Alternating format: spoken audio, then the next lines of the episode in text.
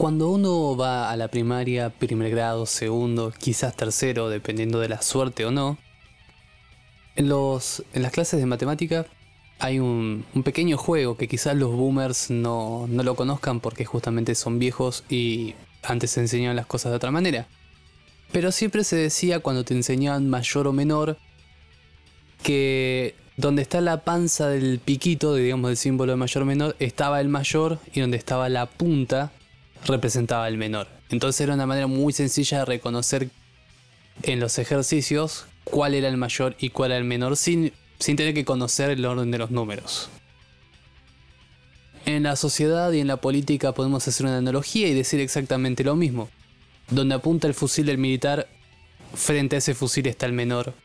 Y la panza, sobre la cual descansa el militar, está el mayor.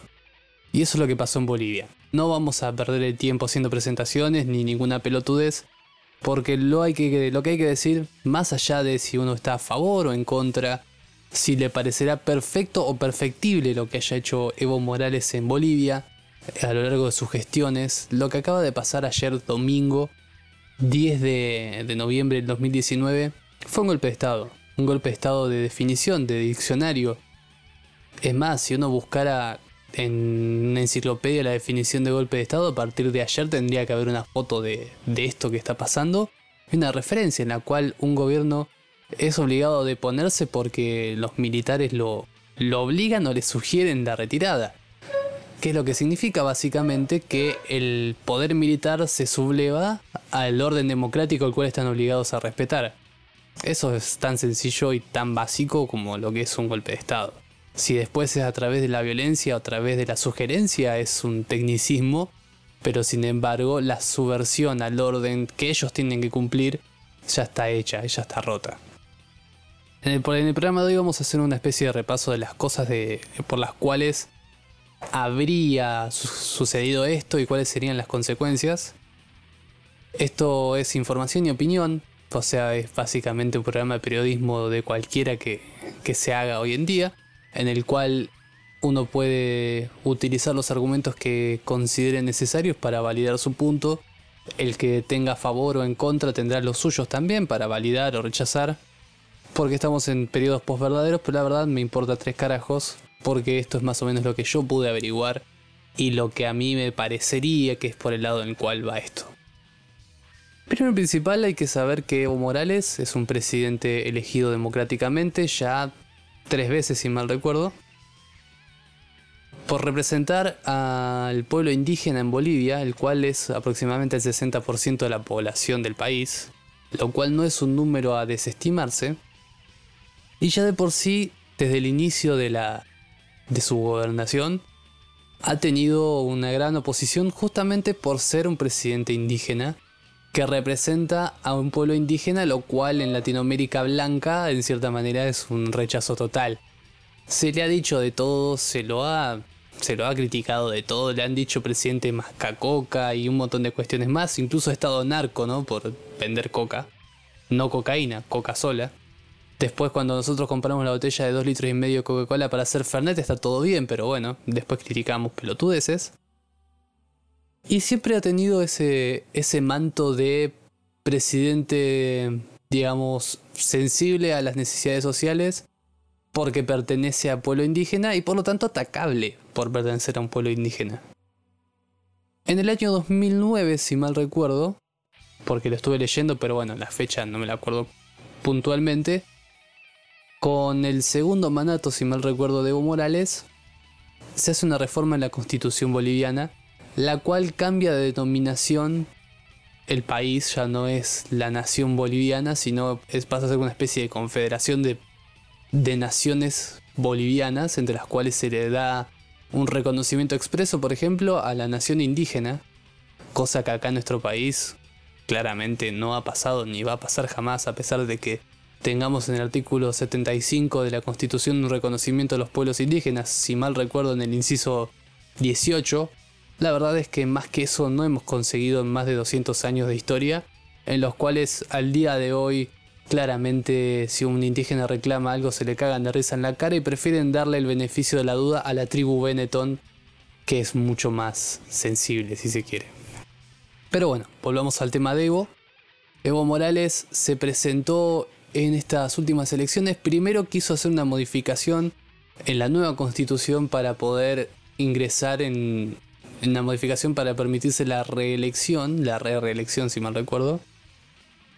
Ese referéndum no le dio positivo, perdió por un 51 contra 49, pero sin embargo hay una cuestión técnica que es importante. La primera es que el referéndum no es no fue vinculante. ¿Qué quiere decir esto? Un referéndum es un llamamiento a las urnas para que el pueblo vote a favor o en contra de una medida. Sin embargo, si, ese referéndum, esa votación no es vinculante, el Estado Nacional no está obligado a cumplir con ese referéndum. Digamos, oponerse al referéndum tiene un costo político, pero no más que eso. o sea, digamos, no, no estaría atado de manos a seguir actuando como planearía actuar. Por lo tanto, el tribunal, el Supremo Tribunal Electoral de Bolivia, también por un tecnicismo en el cual justamente al cambiar la denominación del país ya no es República Boliviana, sino esta nueva confederación, Evo Morales solo fue presidente una vez de esta nueva confederación. Por lo tanto, se podría presentar nuevamente como, como candidato a presidente. La razón por la cual el Supremo Tribunal, que es el que tiene la última palabra en esta cuestión, argumentó a través de ese argumento legal que estaba en condiciones de presentarse a, la, a las nuevas elecciones y participar como un contendiente más. En base a esta cuestión, tenemos a Mesa y Camacho, los opositores, los cuales Camacho sobre todo, pedazo de hijo de puta, bastante facho, racista, católico, y toda la escoria que se puede llegar a pedir de un dirigente latinoamericano todo junto, eh, empiezan a traccionar sobre diferentes pueblos y aprovechando justamente la derrota sobre en el referéndum empieza a armarse una oposición a Evo Morales, la cual podemos discutir si es justa o no. Hay muchas cuestiones sobre la última gobernación de Evo Morales que hablarían sobre una, sobre una alianza con determinados empresarios y hay un cierto descontento a favor de, o sea, en contra de Evo Morales en la propia Bolivia. Sin embargo, eso es un tema aparte de lo que queremos hablar ahora. Lo que sí tenemos que mencionar es que esta cuestión lleva a un surgimiento y a una rebelión en las calles. Y en ese contexto es cuando ocurren las elecciones en las cuales hay un corte de luz en el conteo de votos, lo cual hace que en algunas fuentes es como que Evo Morales pasa antes de, del corte de luz del 1% y cuando vuelve la luz y sigue contando terminaría ganador con el 10%, lo cual le permite ser ganador de en primera vuelta. Otros, otras fuentes dicen que en realidad la diferencia antes del corte de luz ya era del 9% y que cuando volvió la luz sí estaba en el 10%, lo cual suena más natural.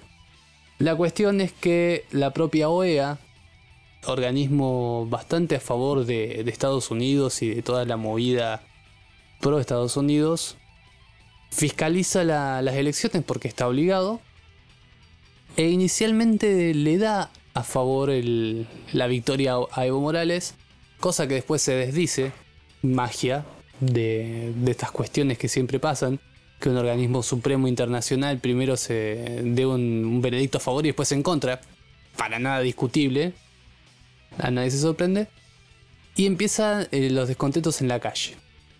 En base a esto, Evo Morales, ayer mismo, cuando sale el informe en el cual la OEA ratifica justamente que no está encima la, ratificación es que no no digamos eh, en cierta manera garantiza que hubo un fraude sino que no está en condiciones o no estaría en condiciones de demostrar la limpieza de las elecciones lo cual es un tema aparte. Es como que no dicen hubo un fraude están diciendo yo no puedo decir que haya estado limpio que es lo mismo que decir yo no puedo garantizar que haya estado sucio pero son interpretaciones. Y por lo tanto, Evo Morales, se, que había prometido, digamos, circunscribirse a la decisión de la OEA, rápidamente decide ayer mismo habilitar unas nuevas elecciones.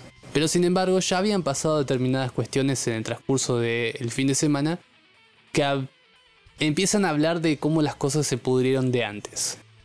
Desde persecuciones a funcionarios, vandalismos en las casas de los funcionarios y de los familiares, secuestros de algunos miembros, y a esto se le, llama, se le, se le suma el acuartelamiento, del, acuartelamiento de la policía, ilegal totalmente, en las, digamos, en lo que sería Bolivia, empieza a aparecer entonces un forzamiento de las fuerzas militares y del pueblo por sobre los funcionarios y empiezan a, renunciar en pos de la paz social, que significa que renuncian para que la escalada de violencia no siga.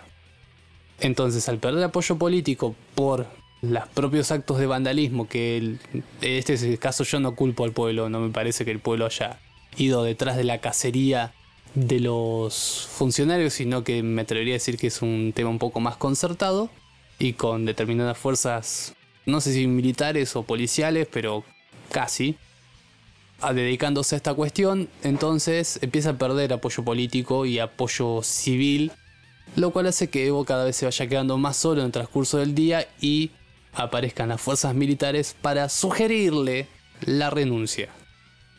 Como les dije al principio, sugerir la renuncia es básicamente un golpe de Estado. El poder militar no está en condiciones de hacer ese tipo de sugerencia bajo ningún tipo.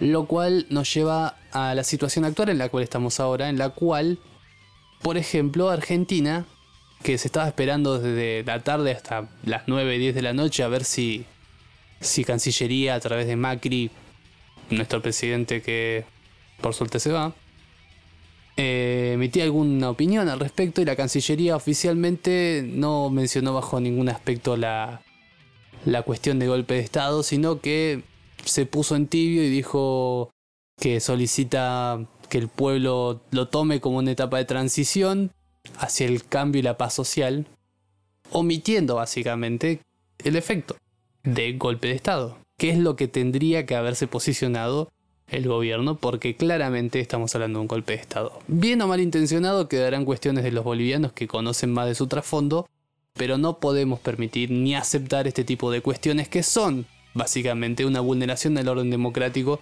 y sobre todo nosotros en Argentina, los cuales de los últimos 100 años, 89 han sido cercados por eh, acceso y salida de gobiernos militares de la Casa Rosada, en las cuales hemos tenido la dictadura más sangrienta, la dictadura más extensa, la más hija de puta y un montón de largos peros a los cuales todavía no hemos podido superar. Entonces, si en Argentina estamos tan sesgado y tan marcado por este pasado, no deberíamos ser tan hijos de puta de andar diciendo, no, no, no pasa nada, no pasa nada. Además, vieron cómo son las cosas, ¿no? Los medios hoy salieron a titular, y por los medios me refiero a Clarín y Nación, vacío de poder. Qué linda palabra desafortunada. Vacío de poder fue lo que titularon en marzo de 1976 cuando también Videla se hizo en el poder de, de Argentina en un gobierno de facto el más sangriento hijo de mi puta de la historia de Argentina. Así que imagínense, ¿no? Cuando uno habla de los medios de comunicación, claramente está hablando de estos, de estos seres que se transan con, con el poder, si se quiere, con el poder económico. Y nos habla un poco del origen de, de esta cuestión. Parecería, como para ir cerrando el capítulo, que hay una cierta vinculación entre los poderes católicos, Bolsonaro y América del Norte, sobre todo digamos el ala, el ala de derecha en cuanto a algunos senadores y todo, que estarían en, digamos, conveniencia para hacer esta movida. Así como pasó con Guaidó en Venezuela, que no pudo funcionar, estaría pasando ahora en Bolivia. ¿Cuál es el problema para mí o por qué que y pueden llamarme conspiranoico, pero bueno, es lo que me parecería que estaría pasando. El tema principal por el cual esto está pasando es, ah, no esperaban que, que Evo Morales cumpliera con su palabra de rehacer las elecciones. Entonces ya tenían todo organizado y en ejecución para cuando eso pasó. Y tuvieron que seguir. B. La liberación de Lula por el tema de, de lo que sería la inconstitucionalidad de la pena cuando no hay sentencia firme, lo cual lo exime y lo libera de, su prisión, que es un caso de Loafer, en el cual por lo que parece, si no lo han podido mantener preso de nuevo después del proceso que se le ha hecho, es porque no han tenido quizás más argucias que esta cuestión en la cual claramente querían meterlo preso ante las elecciones para que gane Bolsonaro. Eso es lo que pasaría. Entonces tenemos una alianza entre, digamos, el ala derecha de la política para evitar la unión entre un Evo Morales que estaría ganando las elecciones en principio, un Lula que se pone como principal opositor en Brasil, que podría y tiene mucho peso político todavía en Brasil, y un Alberto Fernández que estaría asumiendo en Argentina como una especie de triángulo en el cual fuertemente podrían empezar a armar convenios de poder entre ellos y digamos volver a lo que se había armado en 2011. Lo cual a Estados Unidos no le interesa ni le conviene. Y a Brasil tampoco, al Brasil actual por lo menos, en cuanto a, a la cuestión de Bolsonaro. Curiosamente, y este es un punto para llamar la atención también, hay un pacto del Mercosur, que es el pacto de Ushuaia, en el cual básicamente se firma la protección de las entidades democráticas de los países firmantes, entre los cuales está Brasil, todo el Mercosur, incluyendo Argentina, Uruguay, y además la presencia de Bolivia y de Paraguay. ¿Eso qué significa? Que los países miembros del Mercosur deberían acudir al auxilio, al auxilio de Evo Morales para intentar solucionar los temas eh, de justamente este golpe de Estado. Pero sin embargo, Brasil olvídense que lo haga. Argentina claramente se ha posicionado a través de sus miembros en Cancillería, siguiendo las órdenes del presidente actual, que no va a hacer nada para evitarlo. Por lo tanto, claramente, sin los dos agentes más fuertes de Mercosur, el resto, Piñera no lo va a hacer tampoco. Piñera pertenece a la otra ala, a la oposición de Evo Morales. Entonces, claramente Evo Morales está en la suya. Lo cual es una lástima, lo cual es un garrón, lo cual habla del verdadero poder y cómo las cosas se manejan en Latinoamérica cuando el águila está vigilando. ¿Y qué más podemos decir? Sí, bueno, básicamente que no caigamos en, el manejo de los medios, porque el manejo de los medios tiene agenda, tienen negocios, y hay muchas personas que no les conocemos la cara ni los nombres, pero que son actores y están trabajando en pos de lograr algo que no beneficia al pueblo. Y justamente el presidente de Bolivia que más benefició al pueblo boliviano que por ejemplo nosotros en Argentina que estábamos acostumbrados y naturalizados a pensar que el boliviano huía de Bolivia casi por obligación para venir a Argentina a conseguir un, sustento digno para poder ayudar a sus familias, cuando de repente en estos 15 años ha mejorado la situación de Bolivia, que ha sido quizás el país de Latinoamérica con más crecimiento a lo largo de estos 15 años, el propio pueblo, yo diría con cierta razón y con un, un apoyo y un combustible por parte de, los sectores más despreciables de la política, se ha levantado en contra de, de un político al cual en ciertas cuestiones los ha beneficiado y que deberían, no sé si no oponerse, pero al menos no, no caer en este juego y validar un golpe de Estado, que es lo que claramente pasó. Y nosotros como argentinos tenemos que ser un poco más conscientes y no caer en el verso reaccionario y reduccionista porque las cosas no están bien. Y no porque pueda llegar a pasar, porque claramente en Argentina va a haber una situación de control económico y va a haber unas cuestiones que son peligrosas para la democracia, o puede pasar. La verdad es que no tenemos que, tenemos que salir nosotros a bancar porque nosotros ya tuvimos historias oscuras que todavía no pudimos superar sobre golpes militares. Y no tenemos que caer en el favor de bancar al nazi porque claramente somos individualistas y queremos solo lo mejor para nosotros. Y que esos pobres, asquerosos, sucios que no pueden tener una Play 4, entonces eso nadie se debería preocupar. Porque el rol del Estado está justamente en asegurarle, sobre todo a los más vulnerables, accesos a las posibilidades de, de mejorar su propia calidad de vida y su propia, digamos, hablando en criollo, tener derechos.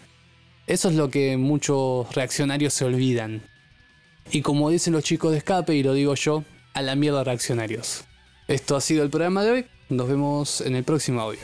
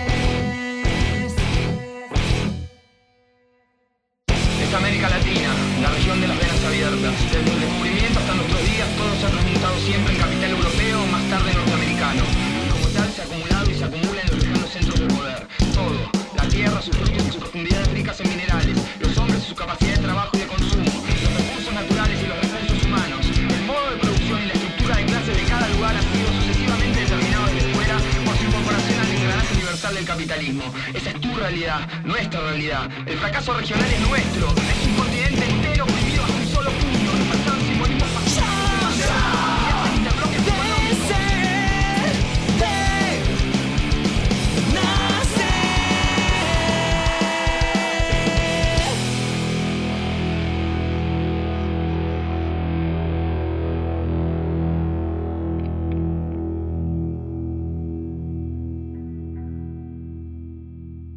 la meta supranacional de un pueblo unido en paz que se quiere emancipar se empieza a derrumbar con el bloque regional.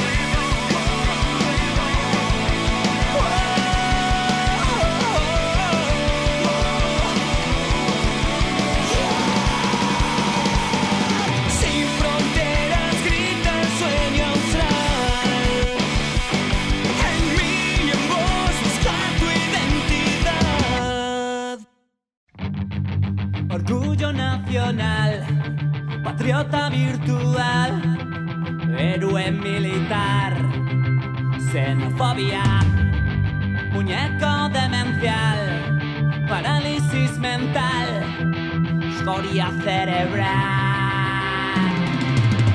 A la mierda, reaccionarios, me la suda todo lo que puedas ladrar, siempre me la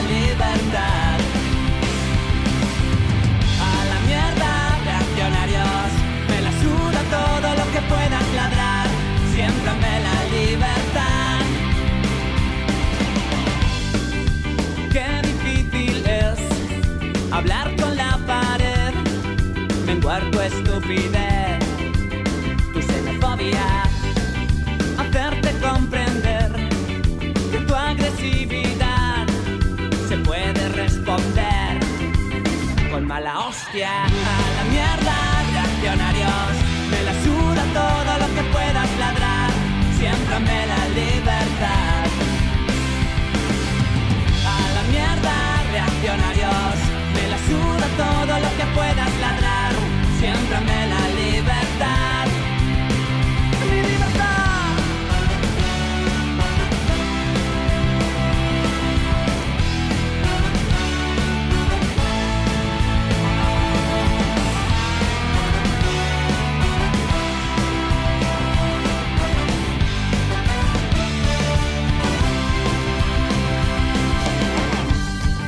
huir de la razón, tu forma de pensar.